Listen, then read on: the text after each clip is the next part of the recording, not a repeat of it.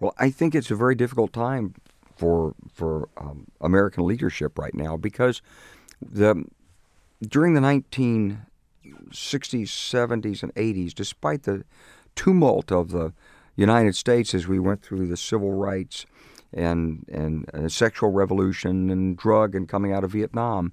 Nevertheless, there was a, a cohesive group in the Congress who, even they, though they were in different parties, sometimes somehow they managed to cobble together the coalition necessary to enact the legislation to move the country forward. And now um, we're not doing that.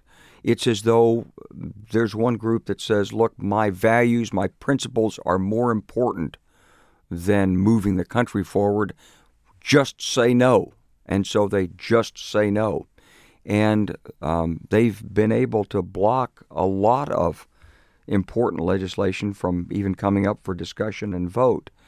Um, it's a tough position for, for democracy, but um, we have elections every two years, and the American people have a great way of setting these issues right. So it may look like it's tough right now, but two years from now, four years from now, six years from now, we'll look back on this and say, yeah, had to work our way through this thing. This is the way democracy works, and we'll get through it. This United States of America. We're the greatest country. We've got the best system. We'll be there for the long term.